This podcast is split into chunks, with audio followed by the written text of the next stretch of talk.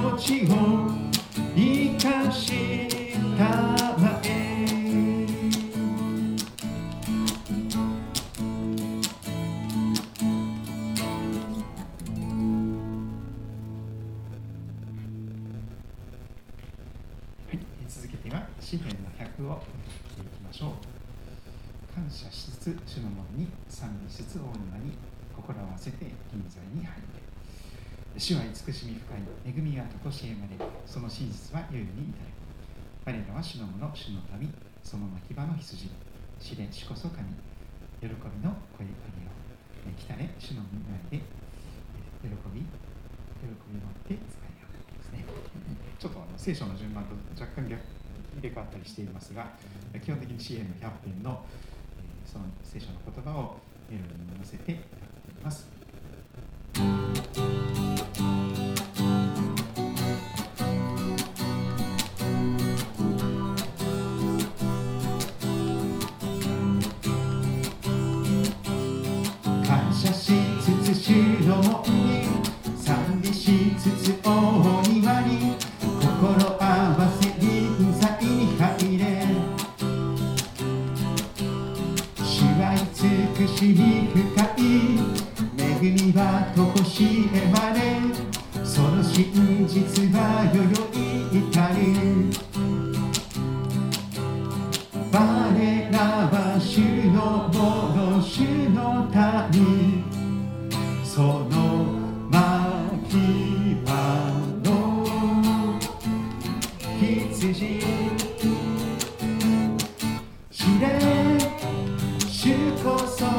me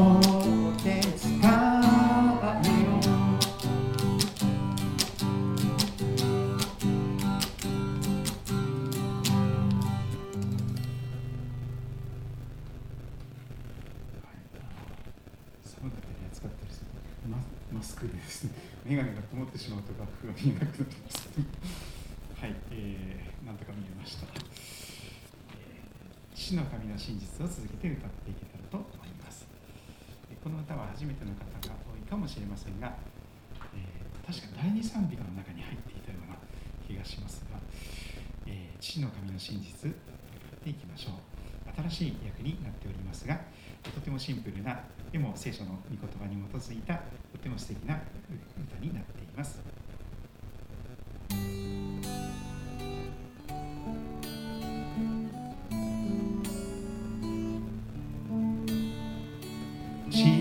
父と神と真実はとこしえ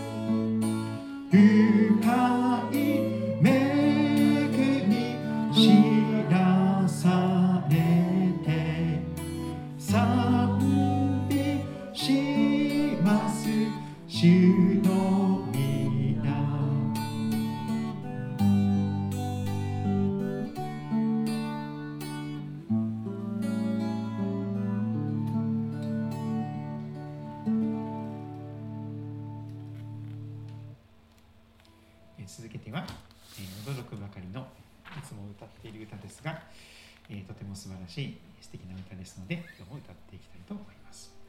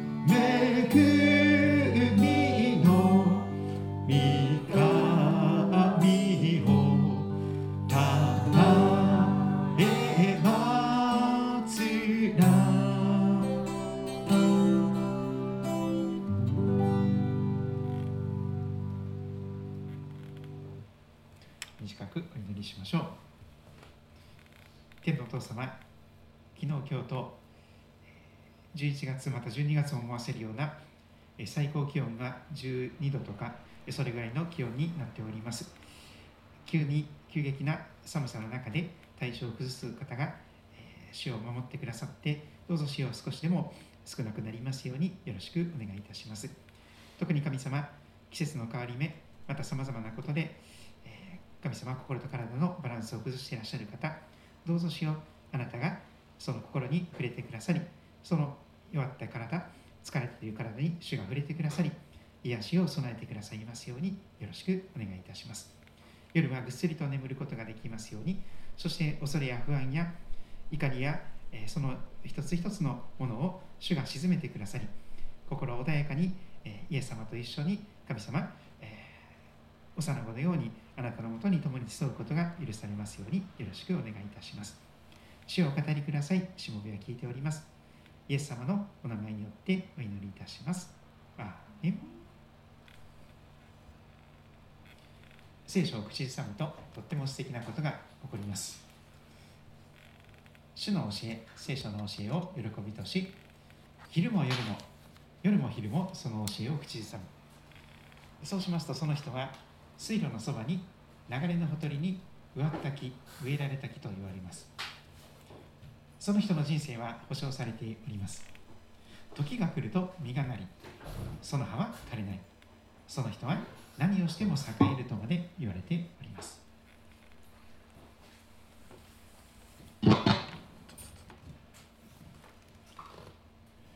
これだけは覚えておきたい聖書の言葉100という言葉がありますが人生の旅を聖書とともに人生という旅をですねこの聖書と一緒にイエス様と一緒に歩むことができたらとっても素敵な旅になっていきます、えー、コロナの中で、えー、私一人が一生懸命頑張っているわ。私一人がしなきゃいけないことをやってるわ。とこの孤独になってしまうことが多いと思います。私も時々そういうふうになってしまうことがありますがいわゆるワンオペの状態。あのしなきゃいけないことが私私が全部一人でやってますみたいな。そういうふうに勘違いしてしまうことが多いんですけどもでも何よりもイエス様がいつも一緒にいてくださりそしてイエス様と一緒に、えー、一日を過ごしている。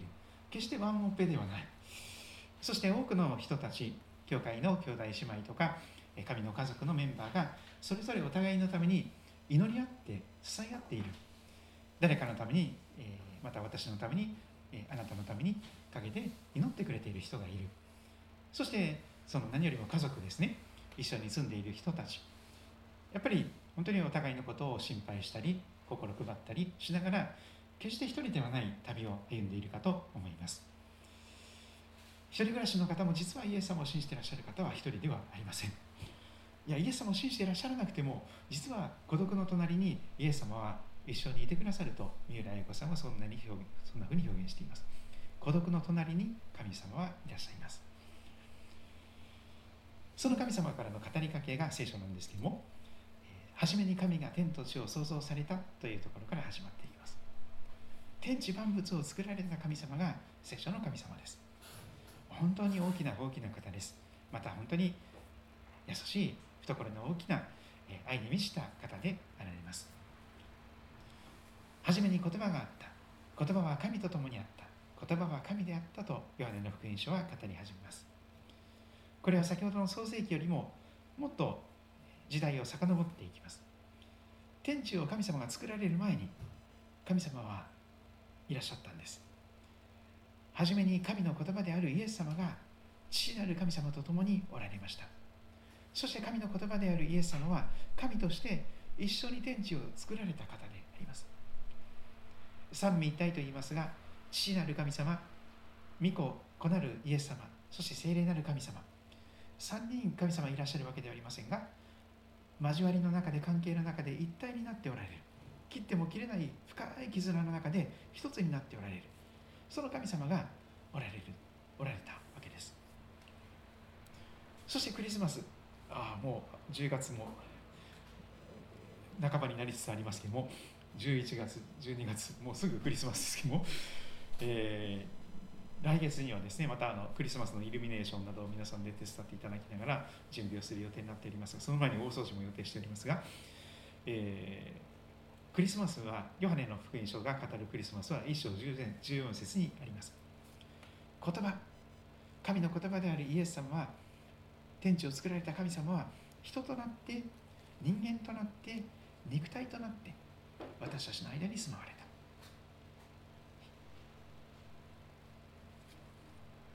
血肉ですね、えこの肉体となって生身の肉体となって私たちの間に住まわれた。しかも赤ちゃんとして来てくださいました。私たちはこの方の栄光を見たイエス様の栄光です。天の父なる神様の身元から来られた一人子としての栄光。イエス様は一人たった一人の息子でした。イエス様以外に神様に子供はいらっしゃらなかったんです。でもその本当に大切な大切な一番大切な愛する一人息子を送ってくださいました。ギフトとしてプレゼントとして。それがクリスマスの素晴らしいプレゼントです。この方イエス様は恵みと誠に満ちておられました。恵みと誠というのはイエス様によって一つにセットになっていきます。無条件の愛と変わらない愛。無条件の愛と裏切らない愛。と言えるでしょう。誠というのは真実です。嘘がない。絶対に裏切らない。約束したことをちゃんと守ってくださる。そして恵みというのは無条件です。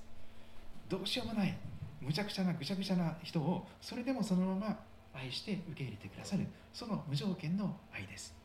イエス様は恵みと誠に満ちておられました。無条件の愛と真実の愛に満ちておられました。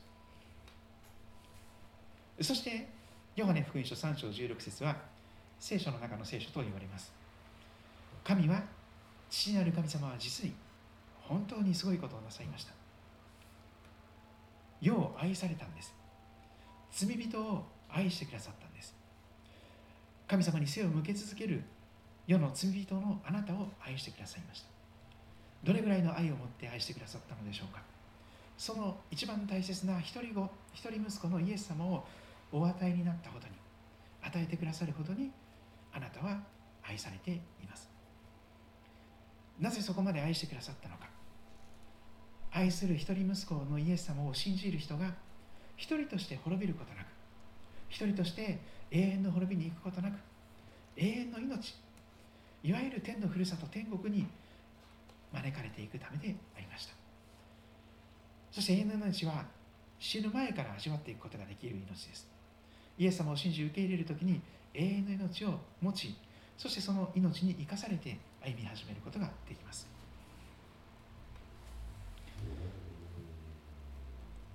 すべての人間について聖書はこう語っています。ローマの手紙3章23節。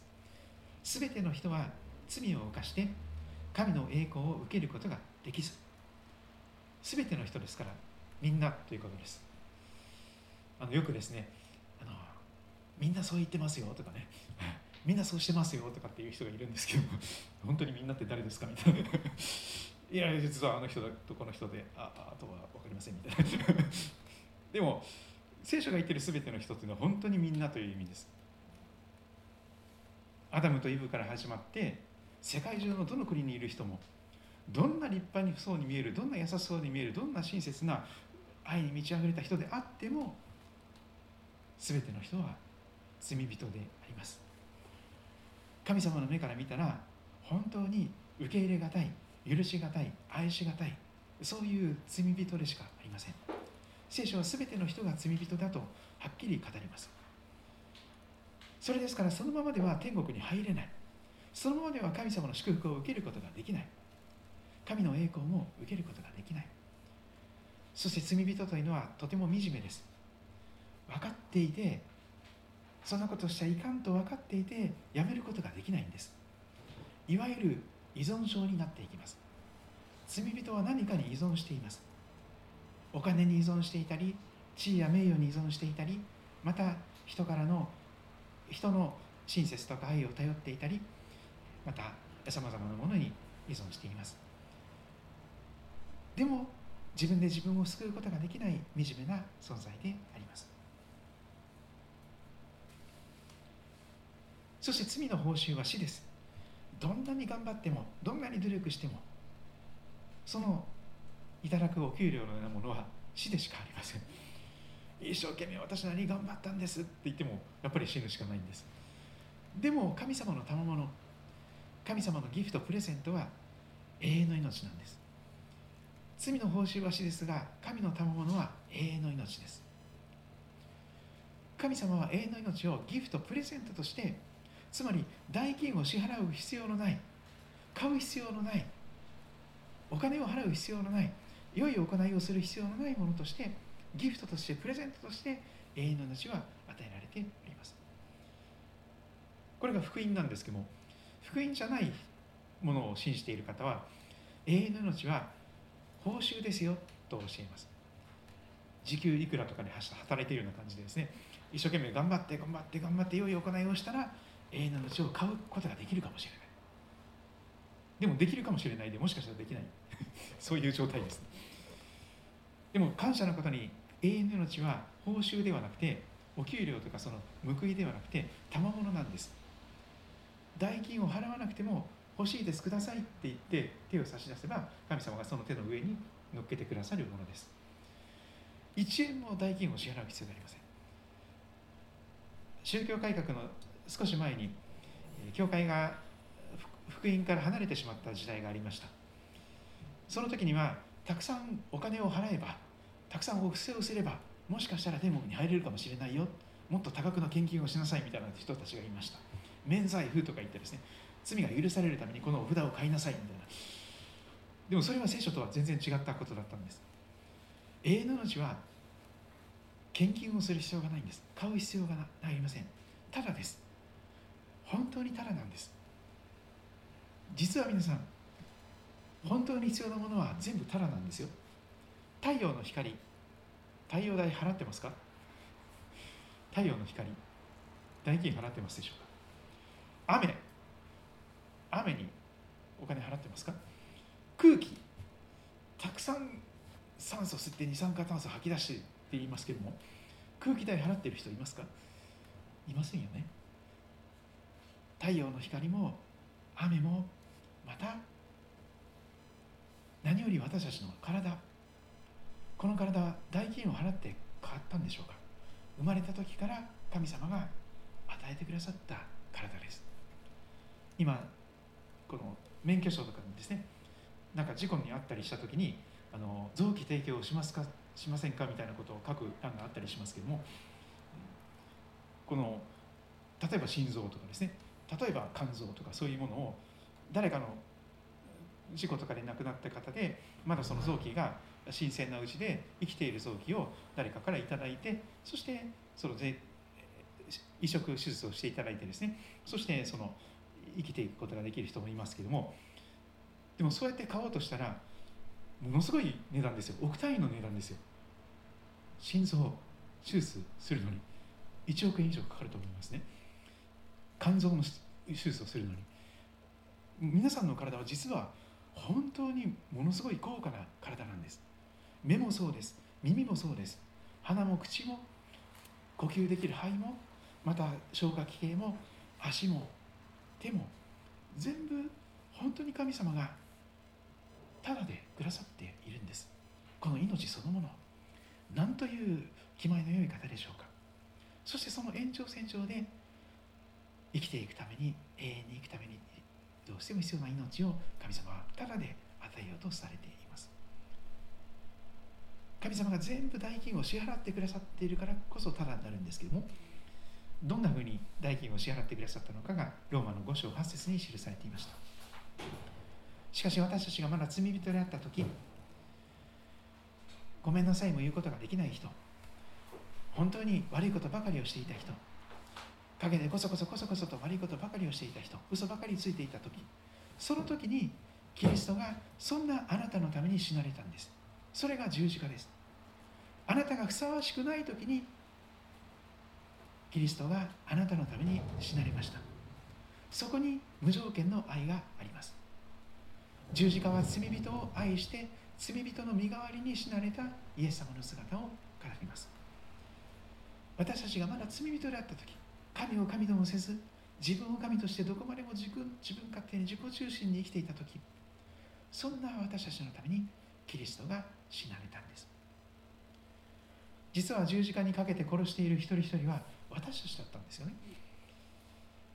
メル・ギブソンという監督はですね「あのパッション」という映画を作りましたけれどもそのパッションの中で自分がその十字架のイエス様に釘を打っていくその役を演じたそうですよね。私がイエス様を釘付けて十字架につけた張本人ですという信仰告白なんです他の誰かさんではなくて本当に私自身がイエス様を十字架につけて殺した張本人です。それがこのイエス様が語っていることです。イエス様を十字架につけて殺そうとしている人をその人のために身代わりに死なれたのがイエス様の十字架で私にとって生まれて初めての海外旅行は韓国というところでしたけれどもソウルに行ったことがあります。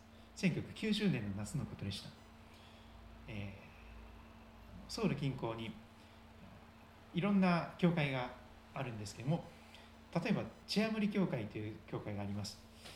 そこはですねかつて戦争の時に日本人の人たちが韓国のクリスチャンを騙してその街道に教会の中に集めておいて外から全部釘を打って出れないようにして火を放って全部焼け死んだ人たちがクリスチャンたちがいるその教会です。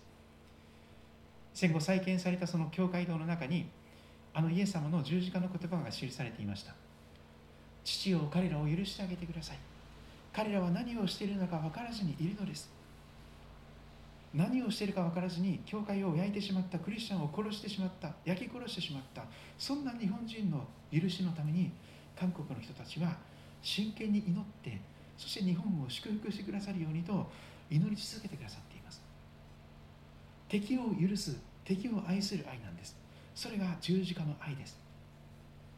私たちがまだイエス様を十字架につけて殺そうとしていた時そんな私たちのために天のお父さん彼らを許してあげてください。私に免じて私が彼らの身代わりに十字架で死にますからこの血を流して命を差し出しますから私に免じてあの罪人のお一人お一人をあの人この人を許してあげてください。それが十字架であります。そのことによって神はご自身の愛をあなたに対する私たちに対するご自分の愛を明らかにしておられます。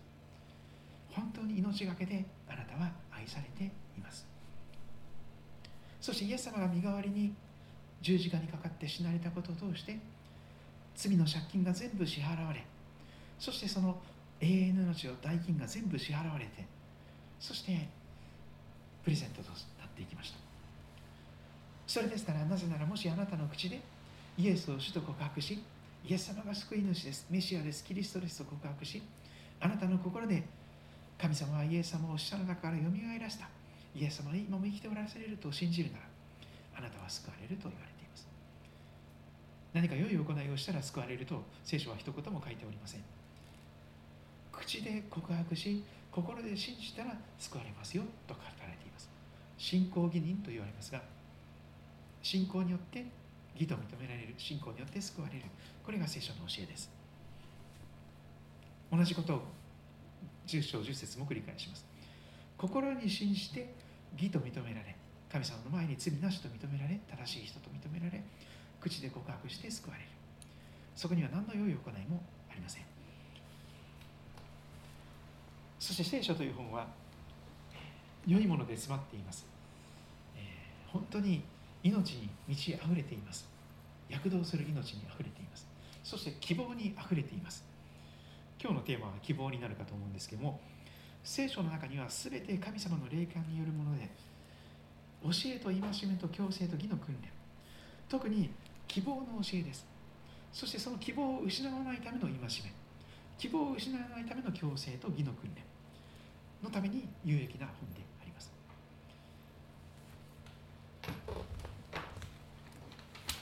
聖書ではないんですけども何年か前に流行った本がありましたねこれ。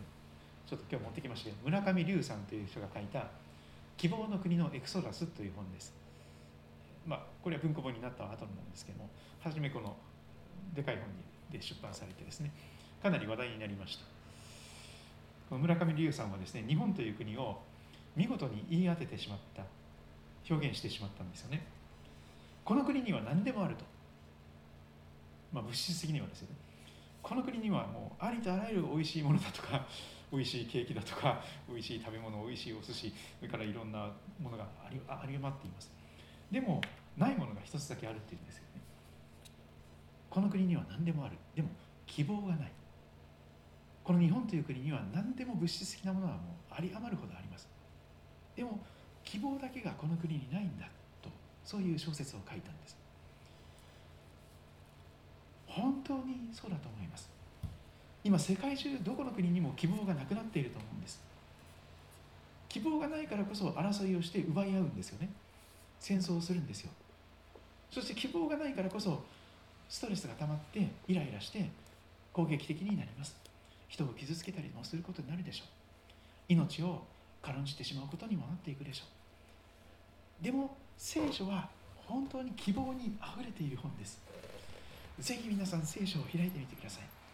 あの三浦綾子さんがですねよく色紙にサインを求められた時に書いた聖書の言葉がいくつかあるようですけどもあの一つはですねローマ人への手紙の5章の5節の言葉でしたね。ちょっと聖書の言葉を開いてみてください。聖書は全て教えと戒めと強制と義の訓練のために有益です。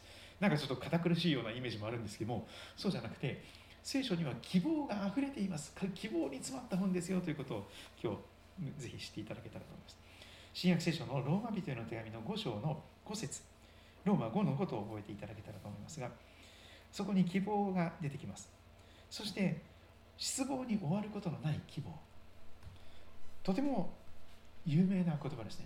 希望は失望に終わらないとある聖書を訳しています。希望は失望に終わらない。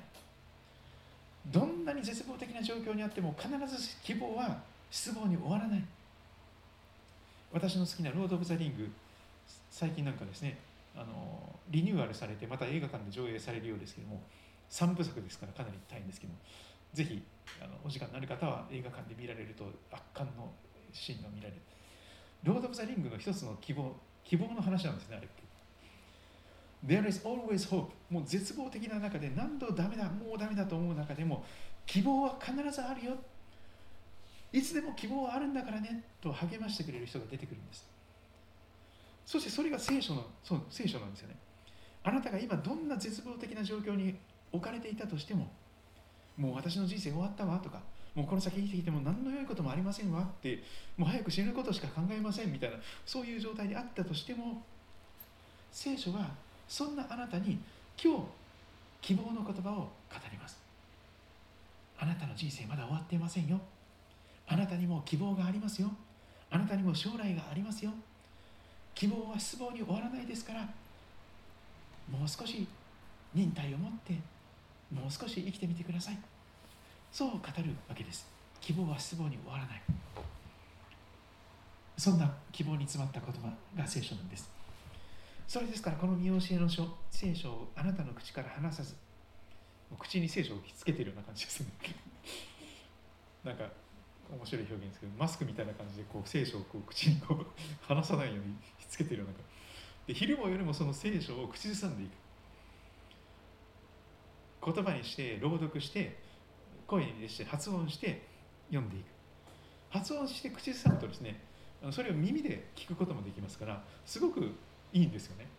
あの語学の勉強とかもですね必ず発音してそれを聞きながらそれを繰り返していると発音しながら耳で聞くのでかなりこう体全体を使って記憶させることができると思うんです。聖書もそんな風にして口ずさむことができたら覚えることはそんなに難しくないことになるかもしれません。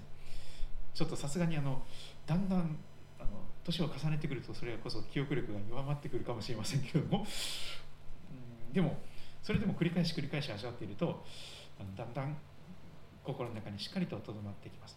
昼も夜もその聖書の言葉を口ずさみなさい。そのうちに記されていること全てを神様が守りを行うように導いてくださいます。そしてその時あなたは自分がすることで繁栄しその時あなたは栄える。あの詩篇の何をしても栄えるというのはこの昼も夜も口ずさんでいる御言葉を前提にした言葉でしょう。昼も夜も聖書の言葉を口ずさんでいる時にあなたは栄える。何をしても栄える。それはセットになっていると思います。聖書と一緒に聖書に耳を傾けながら聖書の言葉が響いている環境の中で生きている時にやることなすこと全て裏目に出ません。全て栄えます。その時あなたは繁栄しあなたは栄えると約束されています。それですから神様私はあなたの御言葉聖書の言葉の一つ一つを心に蓄えます。全部は無理かもしれませんがあの言葉この言葉本当に心に響いた一つ一つの言葉を少しずつも心に蓄えます。と言います。それが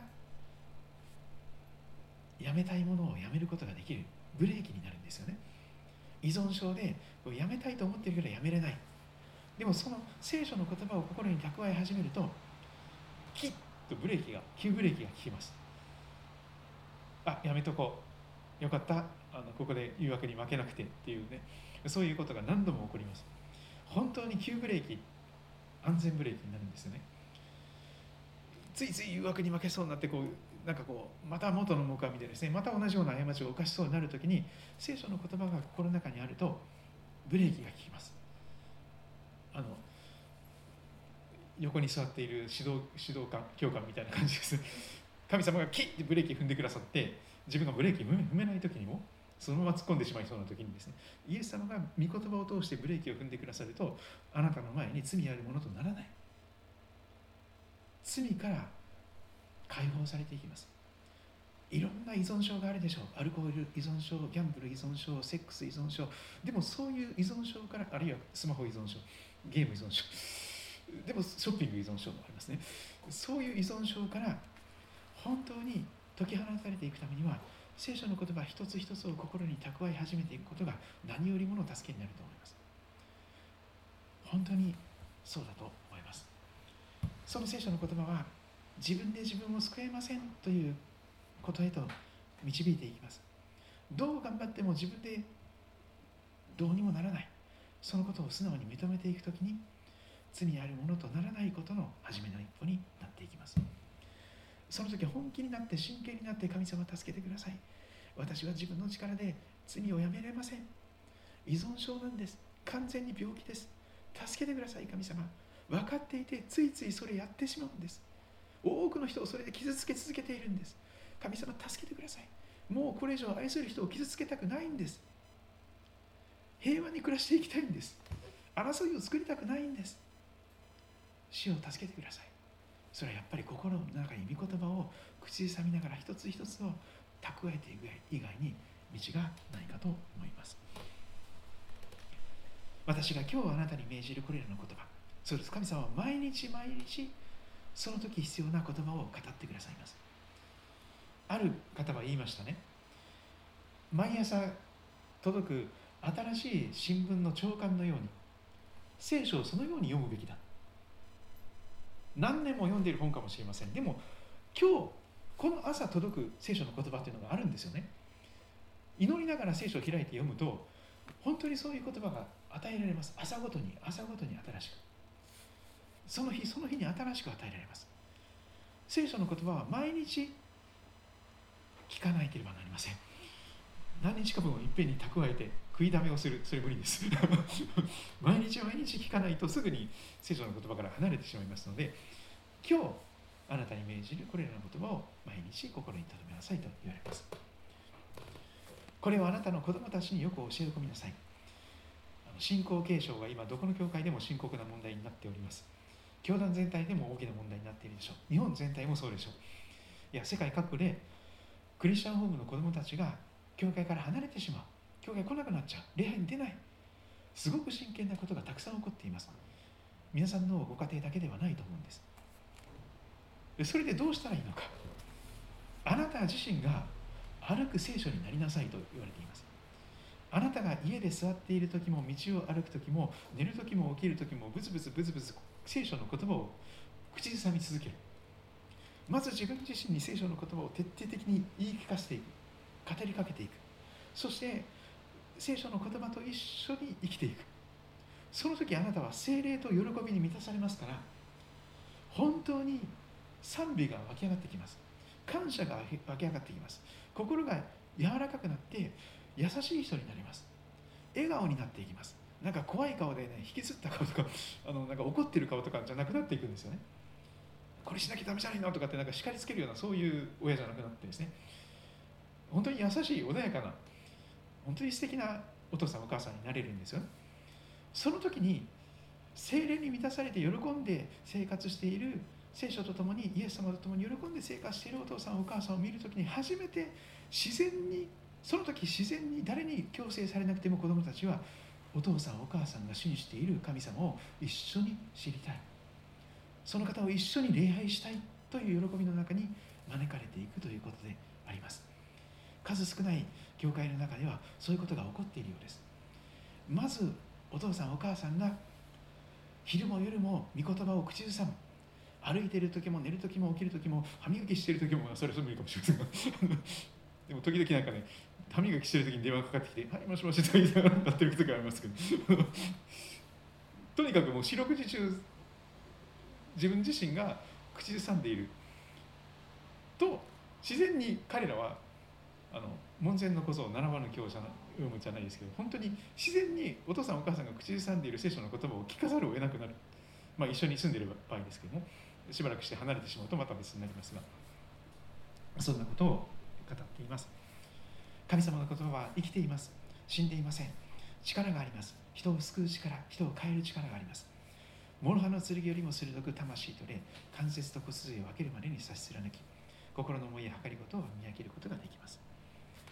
ですから私たちは憐れみを受けまた恵みをいただいて折にかなった助けその時必要な助けを受けるために大胆に勇気を持って神様の懐に飛び込んで恵みの御座に近づこうではありませんかと言われています。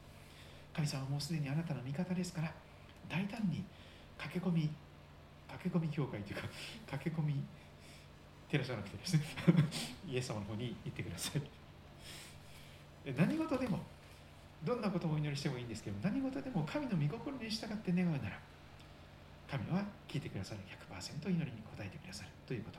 これこそ神に対して私たちが抱いている確信です。神の御心に従って願う祈りは100%聞かれる。これが原則です。私たちが願うことは御心にかなっていれば何でも神が聞いてくださると分かるなら神に願い求めたことをすでに手にしていると分かります。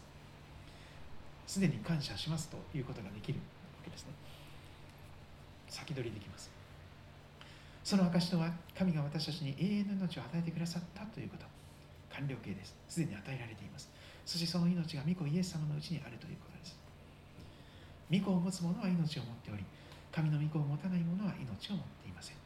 すごくはっきりしています。あなた方は心を騒がしてはなりません。神を信じ私を信じなさい。イエス様がおっしゃっておられます。私の父の家には住むところがたくさんあります。そうでなかったらあなた方のために場所を用意しに行くと言ったでしょうか。嘘つかないイエス様がちゃんとおっしゃっております。私が行ってあなた方に場所を用意したら天のふるさとにですね。天の場所を用意したらまた来てあなた方を私のもとに向かいます。私がいるところにあなた方もいるように迎えに来てくださいます。私イエス様が道であり真理であり命なのです。イエス様こそ本物です。イエス様以外は皆偽物であります。イエス様が道であり真理であり命。本物なんです。イエス様を通してでなければ誰も父の妹に天の父なる神様のもとに行くことはできません。イエス様は私たちに平安を残してくださいます。神の平安です。イエス様の平安です。私は世が与えるのと同じようには与えません。嵐の中でも心が落ち着いていく。心を騒がしてはなりません。ひるんではなりませんと言わ恐れるな私があなたと共にいる。いつもイエス様はそうおっしゃいます。志の堅固なものをあなたは全く平安のうちに守られます。その人があなたに信頼しているからです。神様志を立てさせてくださりそれを果たさせてくださいます。そしてそのプロセスのうちにちゃんと神様が私は弱くて小さいけれども神様がちゃんとこれを完成させてくださる。今は工事中だけれども神様がこれを完成に至らせてくださるという平安が与えられます。以前書53章の言葉も繰り返されていきます。しかし彼イエス様は私たちの背きのために刺され私たちの咎のために砕かれたのだ。彼への懲らしめが私たちに平安をもたらしその打ち傷のゆえに私たちは癒された。私たちは皆羊のようにさまよい。それぞれ自分勝手な道に向かっていった。みんな自分勝手です。高倉健さんだけではありません。みんな自分勝手です。それぞれ自分勝手な道に向かっていった。しかし主は私たち全てのものの咎を彼主イエス・キリストに罪のないイエス様の上に私たちの全ての恥や過ちや罪や咎が全部負わされました。十字架で死なれた方はよみがえられて今も生きておられます。私たちの主イエス・キリストの父である神が褒めたたえられますよ。神はご自分の大きな憐れみの上にイエス・キリストが死者の中からよみがえられたことによって私たちを新しく生まれさせボンアゲイン新しく生まれさせ生ける望みを持たせてくださいました。あここにもありますリビングホープ。リビングチャペルとかっていう教会教会もありますが生ける望みリビングホープ。それは決して失望に終わらない。いつもその望みが消えないでその灯火が吹き消されることなく必ずその望みの通りのことが起こる。ということですね。ですから生ける望みです。望みは死んでいません。感謝しつつ主の門に賛美しつつその大庭に入れ。主に感謝し皆を褒めたたえよ。なぜでしょうか。主は慈しみ深くその恵みは常しえまで永遠まで。その真実は世々に全ての世代に至ると言われています。主よ私たちの神様よ。あなたこそ栄光と誉れと力を受けるにふさわしい方。あなたが万物を創造されました。御心のゆえにそれらは存在しまた創造されたのです。あこれは今度の日曜日に味わいたいと思っている言葉ですがマタイ6章の33節です。まず神の国と神の義を求めなさい。そうすればこれらのものは全てそれに加えて与えられます。どうしても私たちはこのこのようなものをいろいろすぐに求めてしまうんですけども今神様お金が足りませんとかですね。今こういうものが足りませんとか。でもまず神様とのこの縦の関係まず神様自身を求めていく。神様との親しい関係を求めていく。その時におのずから必要なもの全部全て人間関係もうまくいくようになっていきます。まず神様との関係がしっかりすれば全ての人間関係が自然におのずから神様が和解へと良い関係へと変えてくださっていきます。食べるもの着るもの住むところ全てが備えられていきます。神を愛する人たちすなわち神のご計画に従って召された人たちのためには全てのことが共に働いて益となることを私たちは知っています。料理みたいですけども 一つ一つは単体で食べるとあまり美味しくないですよね。砂糖だけとか卵生卵とか 塩だとか 小麦粉とか。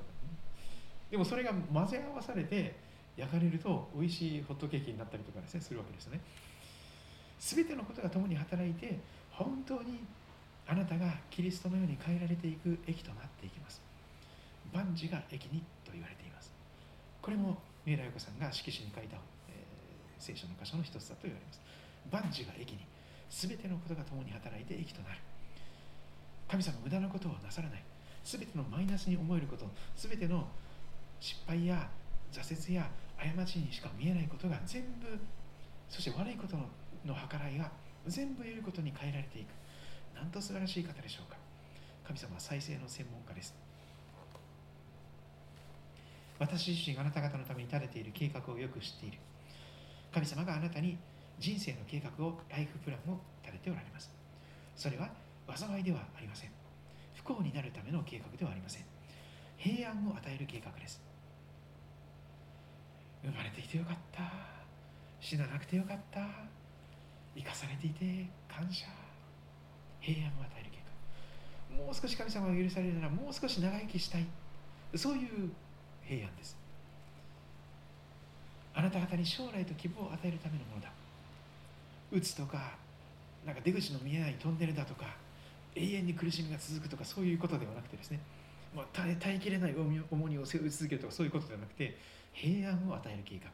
将来と希望を出口の見えないトンネルから出口の見えるトンネルになるんですよ。まだそこまで行ってないけどあそこに出口が見える。それが信仰ですよね。その出口の光が今見えてるんですよ。出口の見えないトンネルじゃなくてあそこに出口があるっていうことが見えてればそこに向かって一歩一歩歩んでいけるんですよね。しっかりとした足取りで。それが信仰の世界です。それを聖書が約束しています。あなたの将来は希望があるよ。これです。希望別の言葉で言ったら将来がある。将来と希望を与える計画をちゃんとあなたにも立てているから。あなたの人生には将来と希望があるから。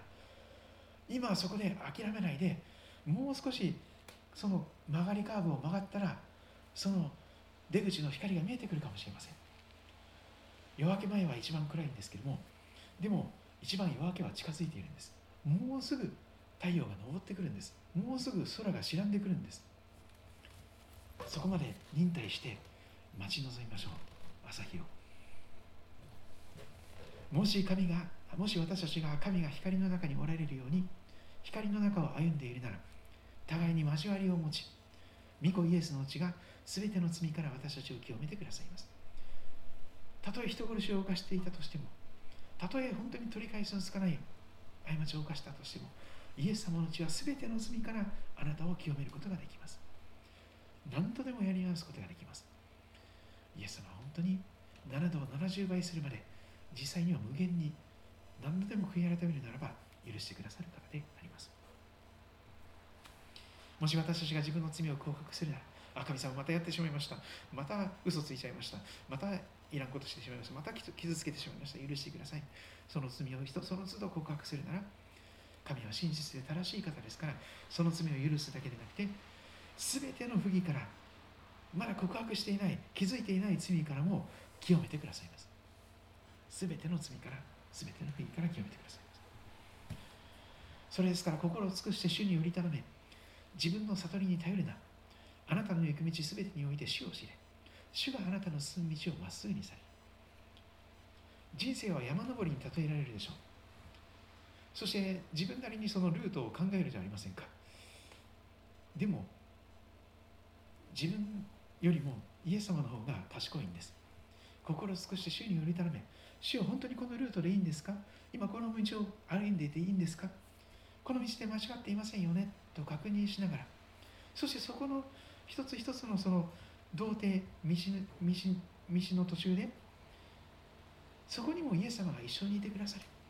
どこに行ってもどんなところに行ってもそこにもイエス様が一緒にいてくださるということを認めていく必要があります。その時に主があなたの進むべき道歩むべき道をまっすぐにしてくださいます。全部赤信号だったような人生がですね全部青信号に変わってもうまっすぐ遮られることなくまっすぐ進んでいくことができるようになっていくでしょう。あなた方が経験した試練は皆人の知らないものではありません。神は真実な方です。あなた方を耐えられない試練に合わせることはなさいません。むしろ耐えられるように試練とともに脱出の道も備えてくださいます。これもそうですね。トンネルの出口というようなイメージです。ちゃんと出口が備えられてるんです。そこから出ていくことができるんです。脱出することができます。永遠に苦しみが続くことはないんです。ほんのつかの間です。あなたの重荷を主に委ねよ抱えきれないもう死にたいと思うほどのその重荷を全部主に委ねてください。主があなたを支えてくださいますから。主は決して正しいものが神様に寄りすがるものが揺るがされるようにはなさいません。寄りすがるものをしっかりと支え守り助けてくださる方です。ああこの言葉は本当に素晴らしい言葉です。なんと神様はお優しい方か。あなた方の思い煩いを一切一切合切神様に委ねなさい。神様はこんなことがもう辛いんです。これが心配でしょうがないんです。このことがもう本当にもうなんとかなりませんかね神様。思い煩いの一切を神に委ねなさい。神があなた方のことを心配してください。神様心配してくださるっていうすごいことですね。こんな優しい神様イエス様以外に知りません。神社の神様仏閣の神様仏様ここまでの神様いらっしゃらないと思いますね。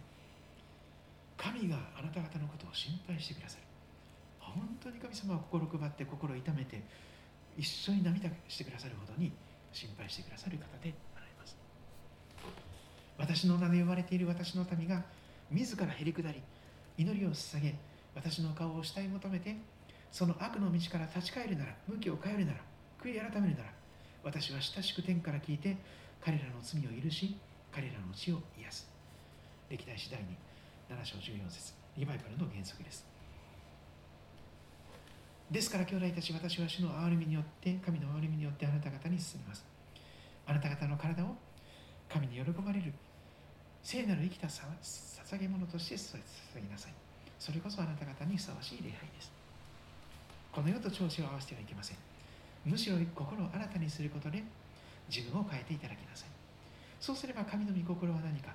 すなわち何が良いことで神に喜ばれ完全であるのかを見分けるようになります。あ先週見たところはこれでしたね。勤勉で怠らず霊に燃え主に使いなさい。その続きですが今日は。今日はその47になります。100もありますが47やっと半分近くやってきました。まだ半分です。でも折り返し視点に近づいています。ローマ人の手紙12章12節。マラソンとかでもですね折り返し地点が近づいているとがぜん元気になりますよね。あもう半分以上半分近くいたんだ。あと半分行けばいいんだみたいな。ちょっと慰められますよね。ローマの手紙12章12節。12の12と覚えてください。今日の言葉はこれです。望みです。希望です。望みを抱いて喜び。まずここだけ見てみましょう。望みを抱くことができたらどんな絶望的な状況の中でも喜ぶことができます。すごいことですけどもこれが信仰の働きですよね。どんな絶望的な中でも望みを再発見することができたらあ大丈夫なんだ。よし頑張るぞ。っていうふうに喜べるんですよね。立ち向かっていく勇気や力も与えられています。何よりもあ私見捨てられてないんだ。忘れられてないんだ。ワンオペじゃなかったとかですね。本当に大丈夫なんだ。というその望みですよね。この望みはずっと続いていくんだ。希望は失望に終わらないんだ。私の人生にも希望があり続けるんだ。あなたの人生にも希望があります。あなたが住んでいる町にも希望があります。望み希望を抱いて喜びなさい。それは本当に素晴らしいことです。現実的です。望み得ない。どこに望みがありますか？この国には望みがないとかっていうような状況のその国に住んでいてですね。その望みを探すのはとても難しいです。でも聖書を開けばすぐに望みが出てきます。神様が生きておられる。死にも打ち勝って今も生きておられる。神様が今も生きておられる。これ一つの大きな望みですよね。死に至る病の中に病と戦っていらっしゃるような方ですね。死の死でさえも吹き消すことができない望みがある。死の向こうでもその永遠の命を望むことができる。それはすごい望みです。何歳になっても希望が出てくるでしょう、まあ、神様許されるならもう少し長生きしたいというほどの望みになっていきます。うつとは正反対です。うつはもう神様早く召してください。早く天国に行きたいんです。早く来てくださいとか言ってですね。あのとにかく早く死ぬことばかりを早く召されることばかりを願いますが。でもパウロは望みも持っていましたから早く来てくださいと同時に神様もう少し生かしておいてください。あのところにも行きたい。あの人のことにももう気になって仕方がない。もう少し生かしていただけたらあのこともこのこともさせていただきたい。そういう生きる希望です。この先もう少し長生きさせていただいたらもっと素晴らしい実を結ぶことができますから神様。そういう希望です。時が来ると実を結ぶという希望です。その葉は枯れない。その人何をしても栄えるという望みです。そういう人生のあなたの将来像をあなたは思い描くことができるでしょうか。それが望みです。望みを抱いてそれはあなたの将来をイメージするんです。たくさん実がなっているあなたの姿。葉っぱが枯れていないあなたの姿。何をしても栄えているあなたの姿を想像してみてください。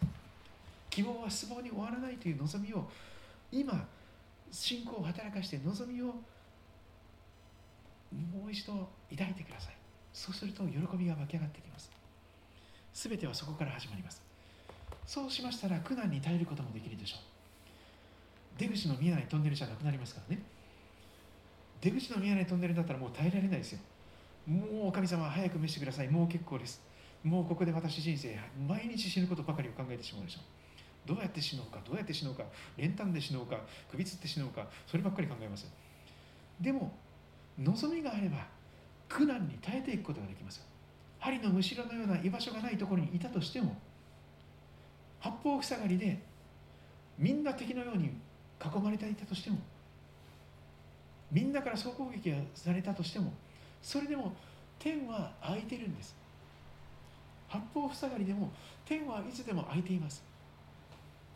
そして雲の裏側ではいつも太陽が輝いています。山登りしてる方よくご存知ですよね。この麓から登っていくとですねもううっそうと霧が湿っていても雨ざわざわですねさあ最初からカッパかよみたいな世界ですねどこまで行けばこれ晴れるのかなみたいななんか黙々と上がっていくとですねやがて雲の上に出るんですよね。すごい世界ですけど雲が下に見えるんですね。雲海というですね。雲が海のように広がっているんですよね。雲の上に出るとですね太陽がさんさんと輝いて真っ青な青空が広がって広がってますよ。真っ青な青空と真っ白な雲と輝く太陽がそこにいつも輝いています。雲の裏側ではいつも太陽が輝いています。それが見えている人は苦難に耐えることができます。あ私に対する神様の愛は変わっていない。私は今も神様に許されていて愛されていて見捨てられてない。神様に心配してもらっている。そうしたら力出てきますよね。苦難に立ち向かっていくことができますよ。一人じゃないんですから。イエス様と一緒なら立ち向かうことができますよ。そして勝利者になります。圧倒的な勝利者になります。空を打つようなボクシングじゃなくて見事に相手をノックアウトすることができるそういうボクシング検討をすることができます。決勝点を見据えてふらふらふらふらとゴールがどこかわからないようなちんたらした歩みじゃなくてですね。もうふらふらふらふらとこうなんかなんかもういつ倒れそうかっていうそういうなんか歩みじゃなくてまっすぐに決勝点を見据えて苦難に耐えてまっすぐそこに向かって立ち向かっていく。そういう人生になっていくでしょう。そうしますとそのそのプロセスはひたすら祈るということになります。あの聖歌の中に「ひたすらただ主に」とかっていう歌がありますよあれとても好きなんですけどローマの12章10章10年12がそれに近いものがあります。新海区2017ですがこれはあの英語の聖書で読みますとこうなっています。ニューインターナショナルバージョン NIV はこう訳されて。います Be joyful in hope 希望の中で喜び歓喜しなさい。Patient in affliction 大変なもう絶望的なもう本当に絶望的な状況の中でも耐えてください。忍耐してください。Faithful in prayer 祈りの中でこそ信仰深く。祈りの中でこそ御言葉の約束をしっかりと掴んでひたすらひたすら神様に寄りすがって祈ってください。必ず祈りに応えてくださって主が立ち上がってくださいますから。主が山を動かしてくださいますから。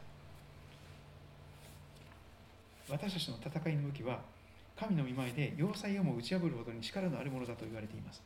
それが祈りです。祈りは本当に力があります。祈りが奇跡を生むんです。てこでも動かなかった人が動くんです。そして絶対にもう病気のようになもうちょっとつ盲信するしかなかった人が止められるんです。変えられるんです。多くの人の祈りの中で多くの人がそのように変えられているでしょう。依存症状態でもうそれをするしかない。止められない。やめられない。もうなんかかっぱえびせみたいな世界です。やめられない止められないひたすらなんかそればっかりやってしまうみたいな。もう家族が反対しようが何しようかもしれないそんなことはしたことじゃないもうとにかくもうちょっとつもしちょっとつもしみたいな世界になるんですけどもでもひたすら誰かさんが誰かさんのために祈り始めるならば本当に今てこでも動かない立ちはだかる城壁が崩れます。あのエリコの城壁が崩れたように祈って賛美をしていくとどんな高い城壁も崩れ去っていきます。神様がそれを崩してくださるんです。神様が突破口を開いてそこから突き抜けて入っていくことができるようになります。そして圧倒的な勝利者になります。その城を攻め取ることができます。ぜひ皆さんそれですから聖書の言葉の中で希望を見出していただきそして希望は失望に終わらないというその聖書の御言葉をしっかりと掴んで勝利者にならせていただこうではありませんか。ガットブレスユーを最後に歌っていきたいと思います。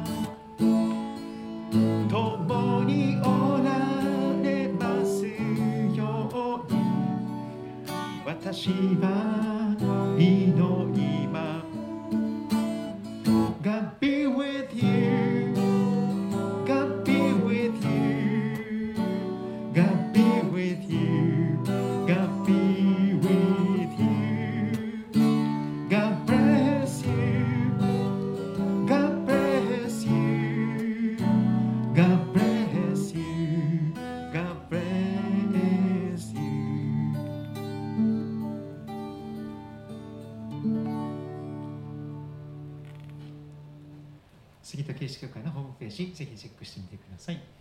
ラブスイートラジオもよろしくお願いします。ポッドキャストとかっていうネットラジオなんですけども、いつでも聞くことができるラジオです。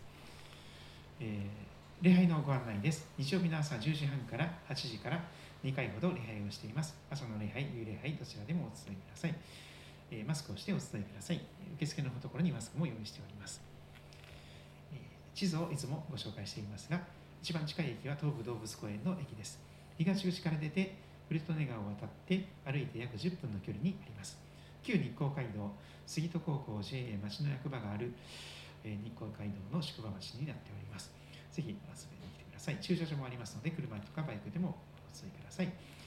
え以上で、え福音喫茶をっていきたいと思いますが、え皆様の上にまた、ご家族、ご親族の方、職場の方、地域の方々の上に神様の守りと祝福が豊かにありますようにとお祈りいたします。またお会いしましょう。